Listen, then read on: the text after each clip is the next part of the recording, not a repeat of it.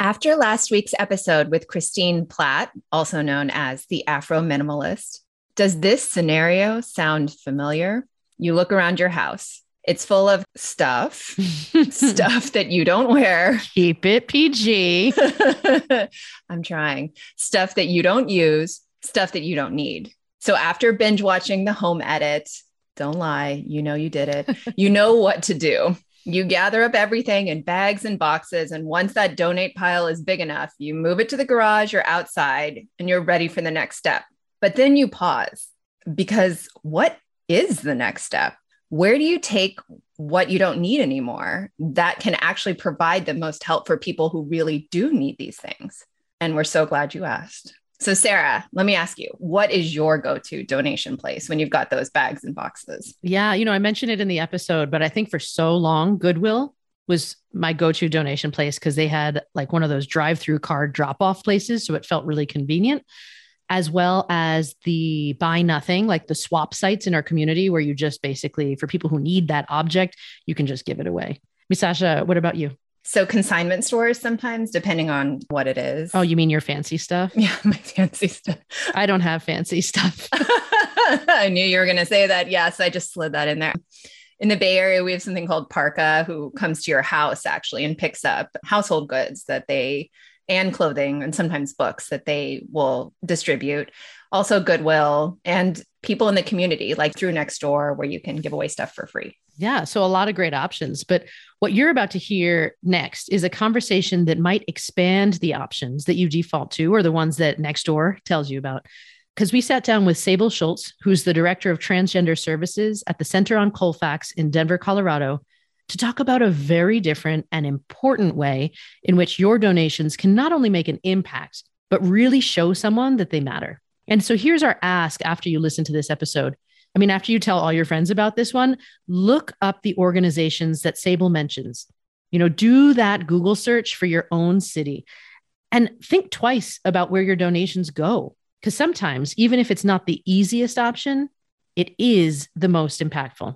Remember that small things like adding your pronouns to your email or asking someone for theirs can make all the difference. Welcome to the Dear White Women podcast, the show that helps white women use their privilege to uproot systemic racism. We're your biracial hosts, Sarah and me, Sasha. Would you please introduce yourself for our audience? Definitely. So, I am Sable Schultz. I use she, her pronouns.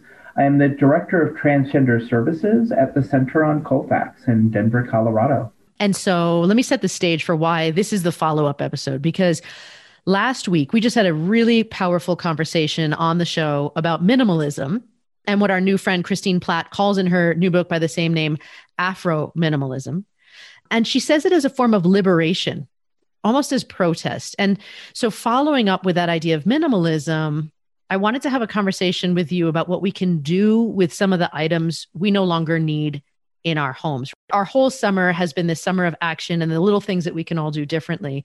And in particular, when we think about getting rid of things, I think many Americans, I certainly did for the longest time, instantly think about Goodwill. Right. It makes it easy to drop things off. Some, you know, people opt for consignment stores or mail in services. I've done all of those things. I've done those too. Yep. 100%. Yeah. And I definitely, you know, I want to give a shout out to Denver's own Peak Thrift, which is a thrift store which serves Urban Peak, which is a, uh, organization serving homeless youth.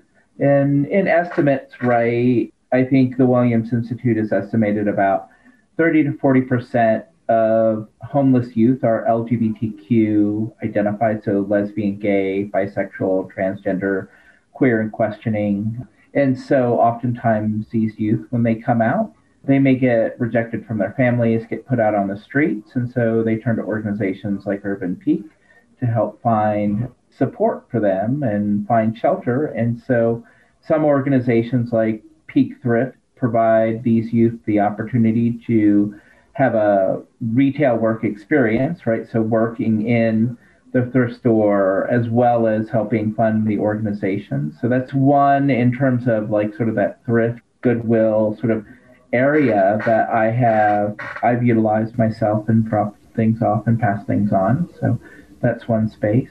I just want to come back to what you said because you know, right now for me, I'm in, we're winding up the summer. For me, I'm getting my kids ready to return to school and I'm cleaning the house. I'm like getting rid of all the old stuff. And I remember hearing someone say in Denver that we should consider options like the ones you just mentioned that'll give clothing options for, I mean, sometimes kids, but I want to just revisit that 30 to 40% of homeless children. They're LGBTQI, right? We're still, even though we've made so much progress, right? We see so much amazing progress in our schools and in our education systems and our healthcare systems. There's still a lot of people who are not supportive of their kiddos coming out. And so, uh, well, you know, that number goes down eventually, right? Uh, houselessness in general needs to go down, right? It's a big struggle, but definitely. Yes. I like that you said houselessness as well recently. I know I think I just said homeless, but I think what we talk about is unhoused and are houseless because home is a very different thing. Mm-hmm. So I'm correcting myself. See, folks, we all make mistakes and we can correct ourselves. I think that's a lot of one of the things that we have to, I feel like, is a really helpful skill to have developed is that kindness with ourselves, right? We're, especially as we're learning new ways to talk about experience and identity and all of that. I, in my trainings that I do, right, mention to folks, I make mistakes too. I forget, right? And so the best thing is to kind of correct and move on or update, right? Reminding ourselves of sort of the changes. But yeah, definitely that. Another suggestion or another thing that came to mind, right, is so in the Denver metro area, there is the Transgender Center of the Rockies. They have a clothing closet for trans folks who, transgender and gender diverse folks, so folks whose gender identity does not correspond with the sex that they were assigned at birth. So for some of these folks, they're making their initial foyers into stepping out as their internal identity, as who they are, their authentic selves. And so they may need a little bit of help with clothes and things like that. And so the Transgender Center of the Rockies, they have this space to sort of set up a clothing closet for to give away to folks. And the center ourselves, we do clothing swaps. We have one that we're looking at doing at the end of September. And so for that, it's uh, folks bring in donations, folks bring in clothes that they're no longer utilizing. And then we're going to have a day where we have everything set up and folks can come in and just sort of like pick out anything that they want with them and take that on. It was an idea that I was inspired by. There was a person that used to live in the Denver metro area, Shanna Katz, who was a really powerful speaker and activist in the community. And she had sort of a large, fat Zaftig clothing swap, right, for larger folks. And it was about us bring, coming together, having a little intentional community sharing out things that we wanted to let go of and finding new treasures and that whole path and sort of like sharing of resources. So I'm in the Bay Area. And so when Sarah first told me about the center, I thought that was amazing because I immediately, you know, start looking for what can I do right out in the Bay. And so, you know, you answered about five of the questions that I already had in my head when you were speaking. But, you know, having this specific donation program for transgender individuals. I'm really interested to hear, you know, sort of why that came about and how you think that really adds to, you know, a sense of community and being seen because we're really focused and leaning hard into this community and being seen. Right. So with clothing donations, right, it helps empower individuals who may not otherwise feel comfortable going out yet to conventional retail clothing outlets. Oftentimes, I do get connected, contacted by people asking, well, where can I go shopping? Where can I find clothes? And I'll tell you, like the really large chains at this point, the national chains, is they pretty kind of standardized in terms of being respectful around gender identity and gender expression because they know they have to maintain these expectations throughout the nation. And so oftentimes they're good first sources, but a lot of people aren't yet comfortable with that. So having something like a clothing swap at LGBTQ center like the Center on Colfax or specific transgender center like the Transgender Center of the Rockies, right? It gives the opportunity for folks to come in, pick some things out, try some things, and be among other community members who also have a trans or gender diverse experience and identity and get that sort of support around, yeah, this looks really good on you. This really works for you. This is, and help them get that uplifted experience they may not have gotten in other portions of their lives when it comes to looking for something that fits for them, something that they can wear. So I think that's really important. There's similar organizations that the center works with in the Denver metro area, such as the Gathering Place, which they work with similar organizations with clothing closets and things like that. And the Gathering Place specifically works with uh, women and all transgender and gender diverse people experiencing poverty and houselessness. And so, for things like that, right, these direct service organizations, which may be able to provide clothing or other necessary goods to people who who are struggling in their lives, trying to overcome these sorts of challenges around that can be really helpful. And again, without all the pressure that folks might feel like navigating a retail environment in a way that they're not otherwise familiar with, right? I think we've all had conversations around, say, for instance, clothing sizes and the inconsistencies of that, right? So for people who have been born and raised and lived their entire lives navigating that world, we're kind of used to just kind of going in and sorting things out and realizing that nothing's going to be consistent. For folks who are not as used to that or not as used to clothing sizes that are different than what maybe they navigated under when they were younger and combinations, being able to have a space where you can just kind of like sort through that and not worry about, oh my gosh, are people watching? Anything like that can be super, super helpful.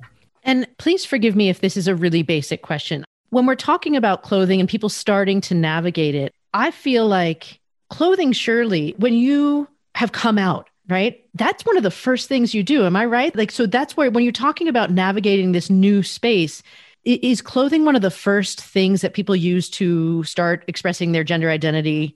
I think so. I think in a lot of ways. When I do trainings, when I go out and talk to organizations, I specifically talk about the difference between gender identity and gender expression. And so, gender identity, how I explain that is when we take a moment, if we were to take away our pressure to sort of mask and appear to the outside world on the everyday, and we take away our whether our choices to wear or not wear makeup, our hair clothes, our hairstyle choices, our clothing choices, our hobbies, our, our things like that. And we were kind of a if we were alone in our own little space for a period of time, not that I remember us having any period of time where we did that for a little bit, but when we are alone in our space and we think about like, how do I relate to myself and my body? And I want, how do I want the world to relate me and see me in terms of gender? That is that gender identity piece.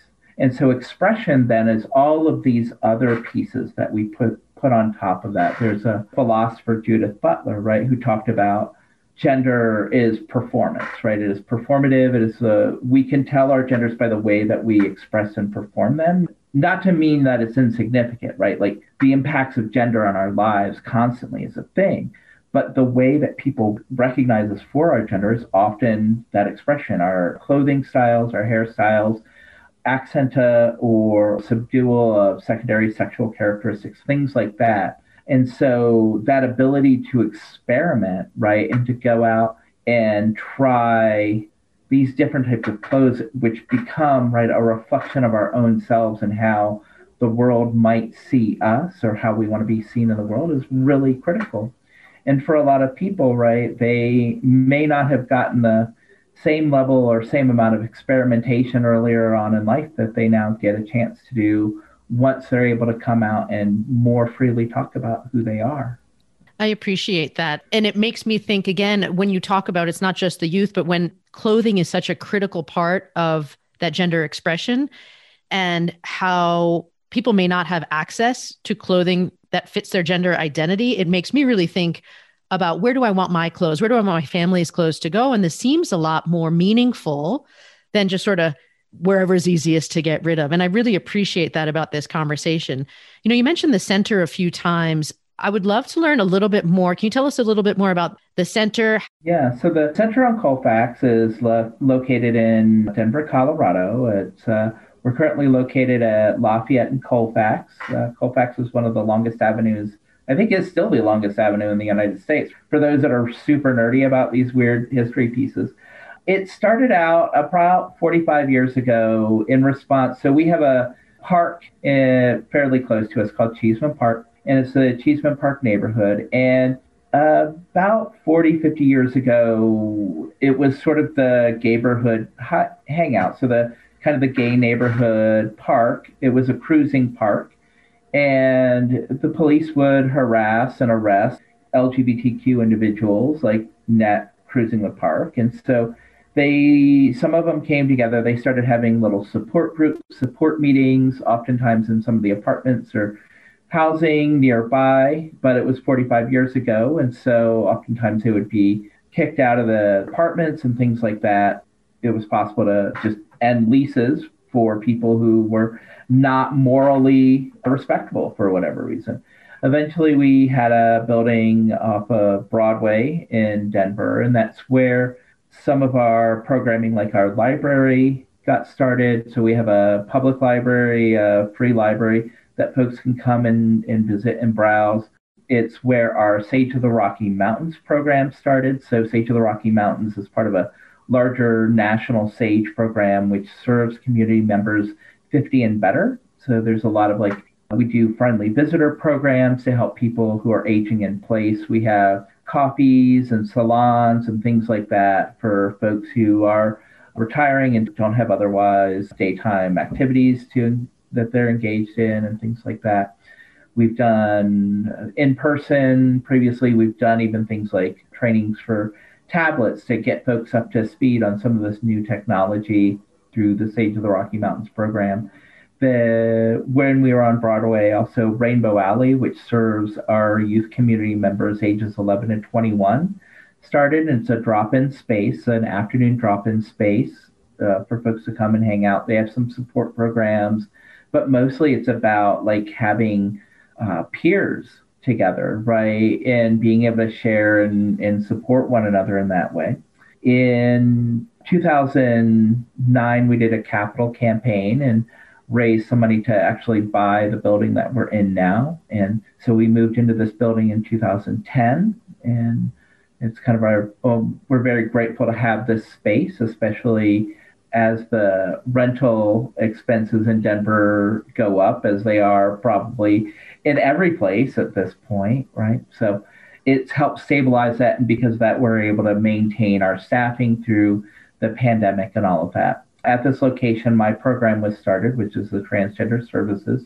And so I do resource referrals for trans folks, primarily for the Denver metro area. I'm always looking for more resources in the Colorado area in general, because I do get folks all across the state and for anybody that's not familiar with states west of the Mississippi, right, states are very large. So I've got folks that I'm serving on the other side of the mountain range and the western slope and all of that. I do trainings, go out and talk to organizations. I do a lot of trainings with healthcare organizations around how to be more supportive around transgender and gender diverse experiences. And I do, I sit on a number of like boards and sort of advisory councils in the community to sort of give a voice around what it is the LGBTQ community needs and sort of these organizations and services. And in addition to those programs, we also have uh, range consulting, which is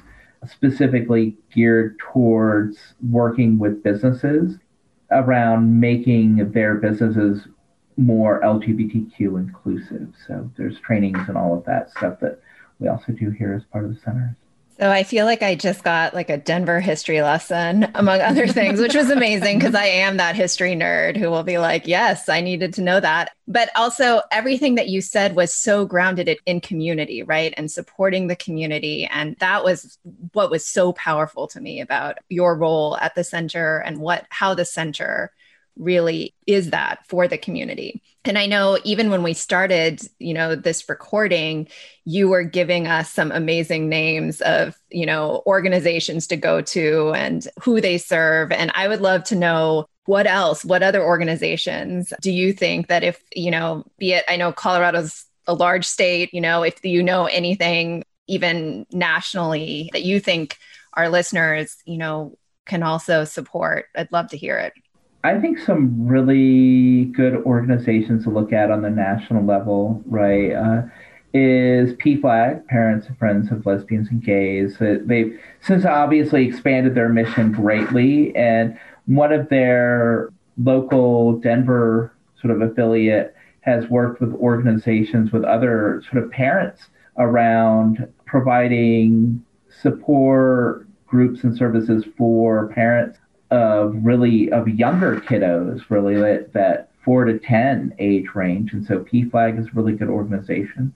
There's the National Center for Transgender Equality. I reference their materials a lot in terms of looking up what different states and what the federal requirements are around name changes, gender changes, and other identity document changes they're very up to date on keeping their information on their website current. And so it's a really useful resource.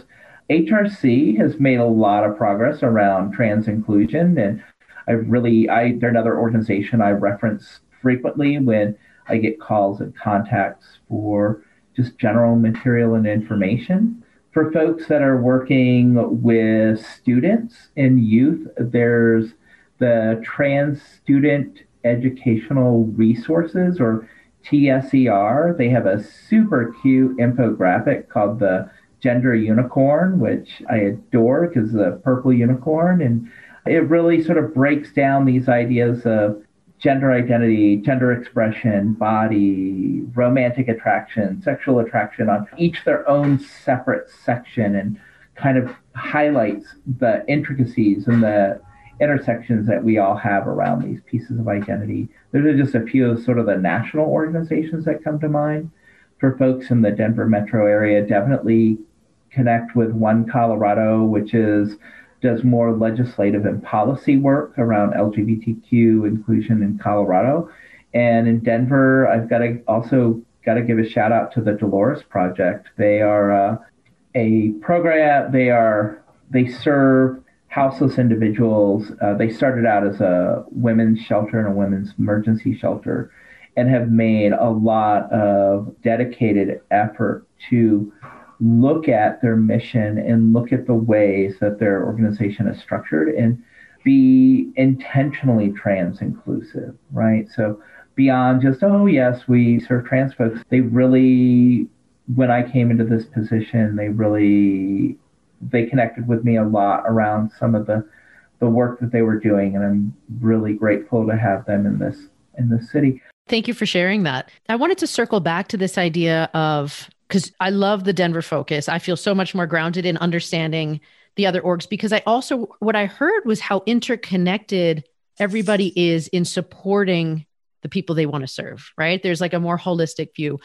And I wondered, you know, for people who are listening from other cities and other states, how do they go about finding and you name the nationwide you know organizations that they can learn from and donate money to but if we're coming back to this idea of tangible clothing donations to help lgbtqia individuals what do they google search to find like their city's equivalent of the center? And then what kind of questions you know say they call you up say they google they get a number.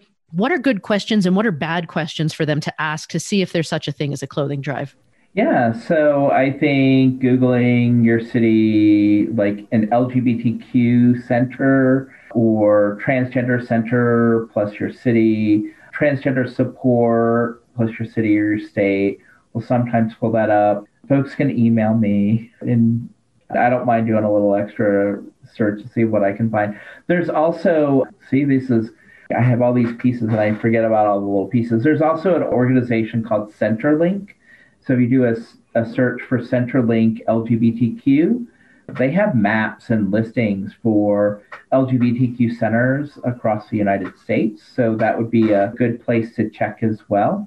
And then in terms of when you're calling, I think checking to see, just asking, do you all accept clothing donations? That's we get calls periodically, and when I'm able to, we're like, yeah, we'll bring them in, and for our organization. So I think just being simply asking, do you accept clothing donations, or do you know of any LGBTQ focused organizations that are doing a clothing drive or accepting clothing donations? I think is just the most direct way to phrase that. Cool. Thank you. You know, I don't even know exactly the question, but you had mentioned the intersectionalities that you studied. And we tend to be fairly focused on race on our show. Which we need to be, right? When we look around the society, everything that we've got going on. Yeah. In your experience, you know, with the position that you're in right now, what have you noticed about the intersectionality of race and gender identity? Right. So, you know, when I think about, I can go on for hours on this topic. So, when I think about the way gender identity is constructed or the expectations, right? Like, what does gender mean? And roles and all of that, I think it's really important to look at that it's a cultural construct and that it is biased, right, to the dominant paradigm. And so when we look at gender today in Western culture, it is very much has its origins in very sort of limited Western, almost post Renaissance, right? Period of European, almost internalized colonization around what gender meant and what who was allowed to perform what type of labor roles. And this regulation that spilled out from that that was often done through violence right? And then from there right settler colonialism pushed that out to the rest of the world.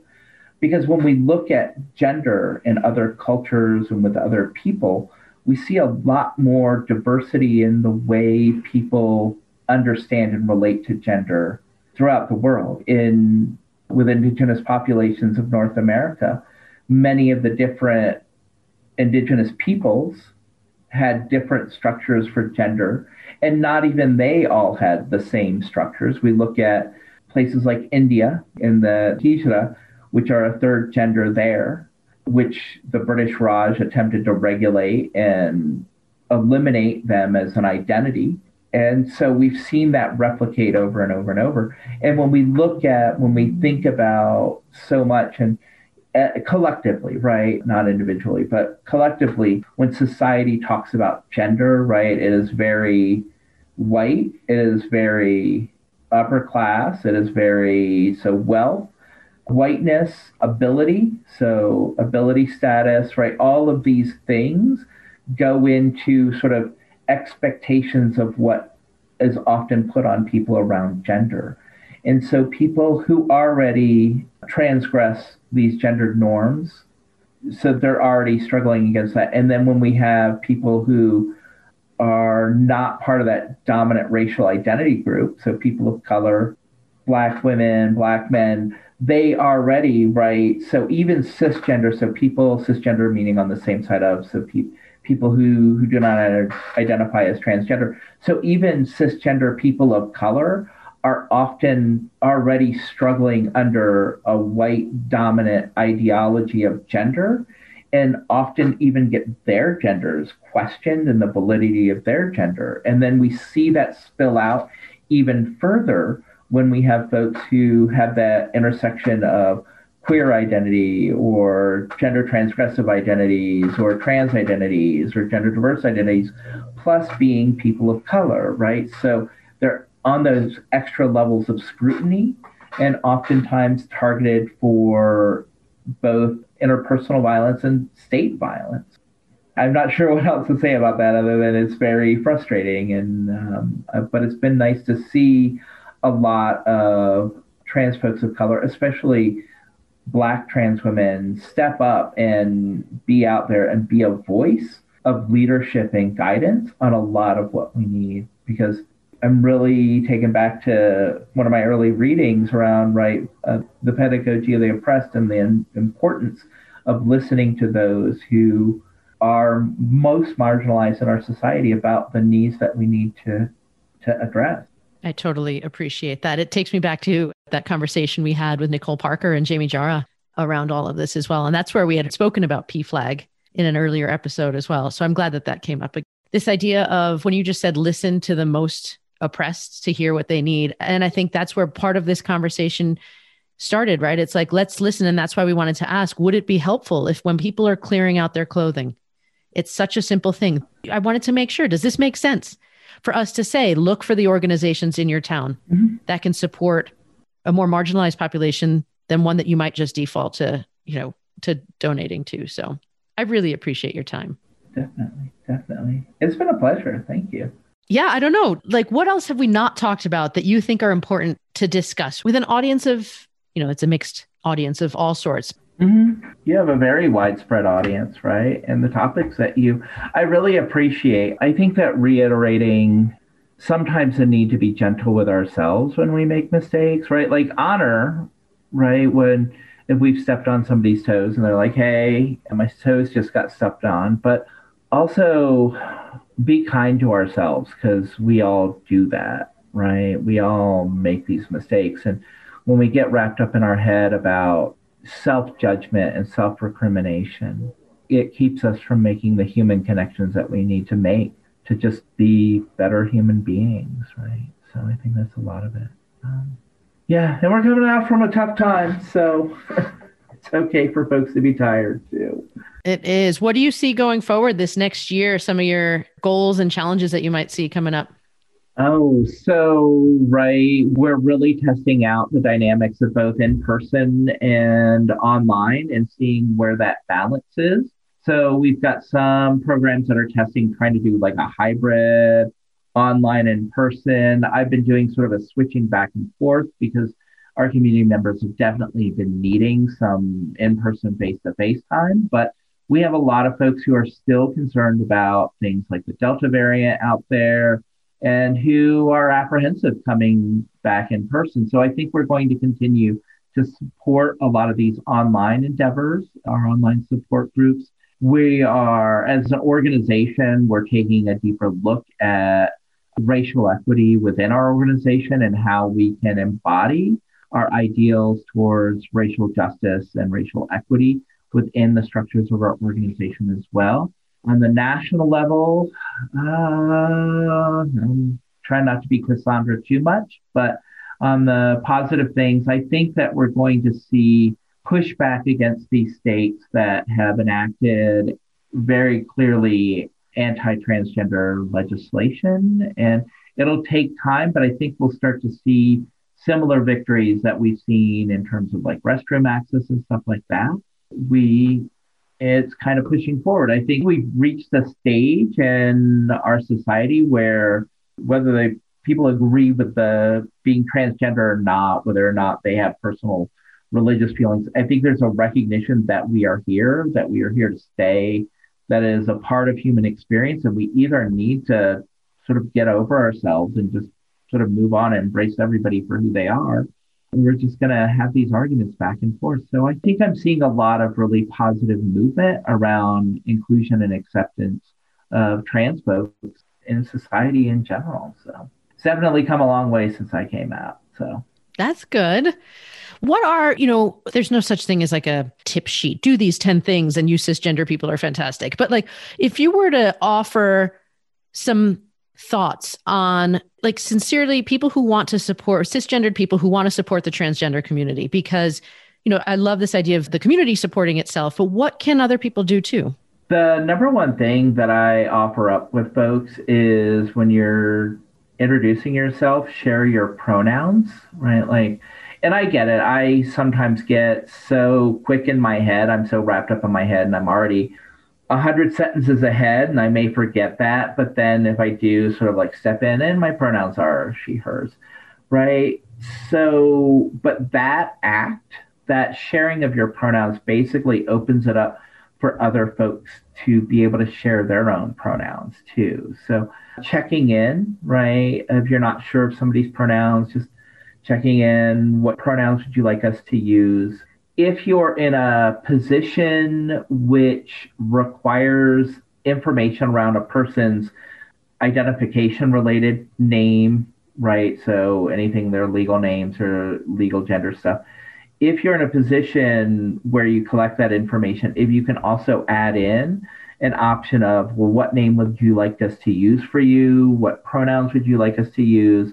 I point out that we all know the person who's named after a relative they don't like, right? So, so checking in with everybody. Well, what name should we use? What pronouns should we use? Right? Make sure that nobody is overlooked and it doesn't single anybody out. Right? So that's it's kind of a habit. It's a skill set. It feels really awkward the first hundred times, but after a while you get used to it. Another thing that I do, it's a real easy thing, is including pronouns in your signature, right? So any of the information about your work, your position, all of that, if you just want to also include your pronouns, it kind of gives the people a little update about who you are and and also again shows that it opens that door up to that discussion. If you make a mistake, just apologize and work on being better. And also not letting other people slip if they make mistakes and are continuously making them. I think we've seen a movement towards this concept of calling in, right, rather than having the out front in everybody's face like discussion. So taking somebody aside and ask, hey, do you want to go grab a coffee? Hey, let's go, let's getting them away, right, from everybody else and just checking, were you aware that that person's pronouns are da, da, da, da, da, or that person actually likes to go by that name? And having that one-on-one conversation doesn't helps mitigate the need to put up all the defensive shields when we're in front of people, right? It's see it online, you see it in person. Like when we're in front of people, we kind of perform, right? So that calling in and having a more gentle conversation, a more supportive conversation, I think is really good for everybody. Those were so simple yet so powerful. And I love that because, you know, I, Sarah, I can't remember if we were talking about this, but I was filling out my kids' school forms and there's a choice for pronouns and what name they'd like to be called. And so my kids were with me and they're sort of in lower elementary or middle elementary. So we were able to have a discussion about pronouns, you know, and all of that in a way that I wouldn't have had the same opening maybe if, you know, we weren't standing right there and they were like, well, why are they asking for pronouns? And so, and it was great. And, you know, they're young and this is just completely natural to them to be using pronouns. And that gives me hope too. So I love that you were able to share just those things that seem small, maybe for some of us, but have a huge impact in how we talk to and about each other. I you two talk a lot about the ripple effect, like the impacts these small actions can have on the greater whole. I love that you mentioned having this conversation with your kiddos, right? So you know, I'm connected with teachers and they talk about their relationships and some it's really amazing because even in in middle school, right, we're seeing these gay straight alliances and we're seeing these middle school youth making the effort to be out front talking about their pronouns, talking and being in support of their peers. It's this beautiful thing to see going on in the world around us and just this general acceptance of, you know, people are just who they are. And I think everybody just in the end wants to have a nice life with people that they care about and who care about them and do work that's fulfilling and live in nice neighborhoods that are made up of people that they like hanging out with. So I think we all in the same want the same thing. No, I think that's true. And it's I'm glad you pointed that out about kiddos because you know my husband and I were talking about it.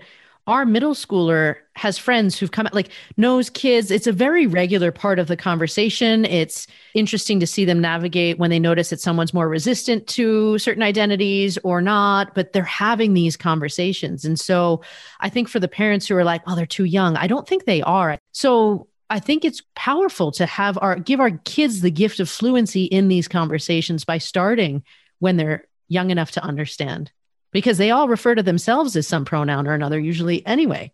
So we might as well just have that conversation. Well, thank you. I love that you knew that we talk about the little things. Thank you so much for knowing us. well, yeah, I was kind of glancing over your over your website. It's super adorable. I like your I love your podcast. It's great. Thank you. Thank you. Where can people find you or, you know, and we'll definitely link to the show notes, but can you just give us a quick thing of if people have questions for you, where can they find you? So our website is LGBTQ Colorado, all spelled out, dot .org. You can email me directly. It's my first initial last name. So that is S S C H U L T Z at lgbtqcolorado.org. They can also call me, uh, my direct line, 303 951 5217. Those would be my main contact points. I really appreciate you sharing that. You know so much. You are so graceful to share with us. I really appreciate your willingness to come on and talk about all of these things with us. Thank you so, so much. Thank you. You're still here learning how to uproot systemic racism one conversation at a time. Our fresh news we have a brand new book that's available for pre order. So find us on bookshop.org at Dear White Women and order. And then make sure you follow the Dear White Women podcast on Apple Podcasts, Spotify, or Google Podcasts so you can keep getting the newest episodes each Wednesday. And don't forget to rate and review us as you share our show with your friends. Follow us on Instagram at Dear White Women Podcast and Twitter at DWW Podcast. And if you love us, support our Patreon or look for ways you can bring us into your place of employment or circle of influence for a talk or ask us about our webinars and consulting work. Thanks for being here.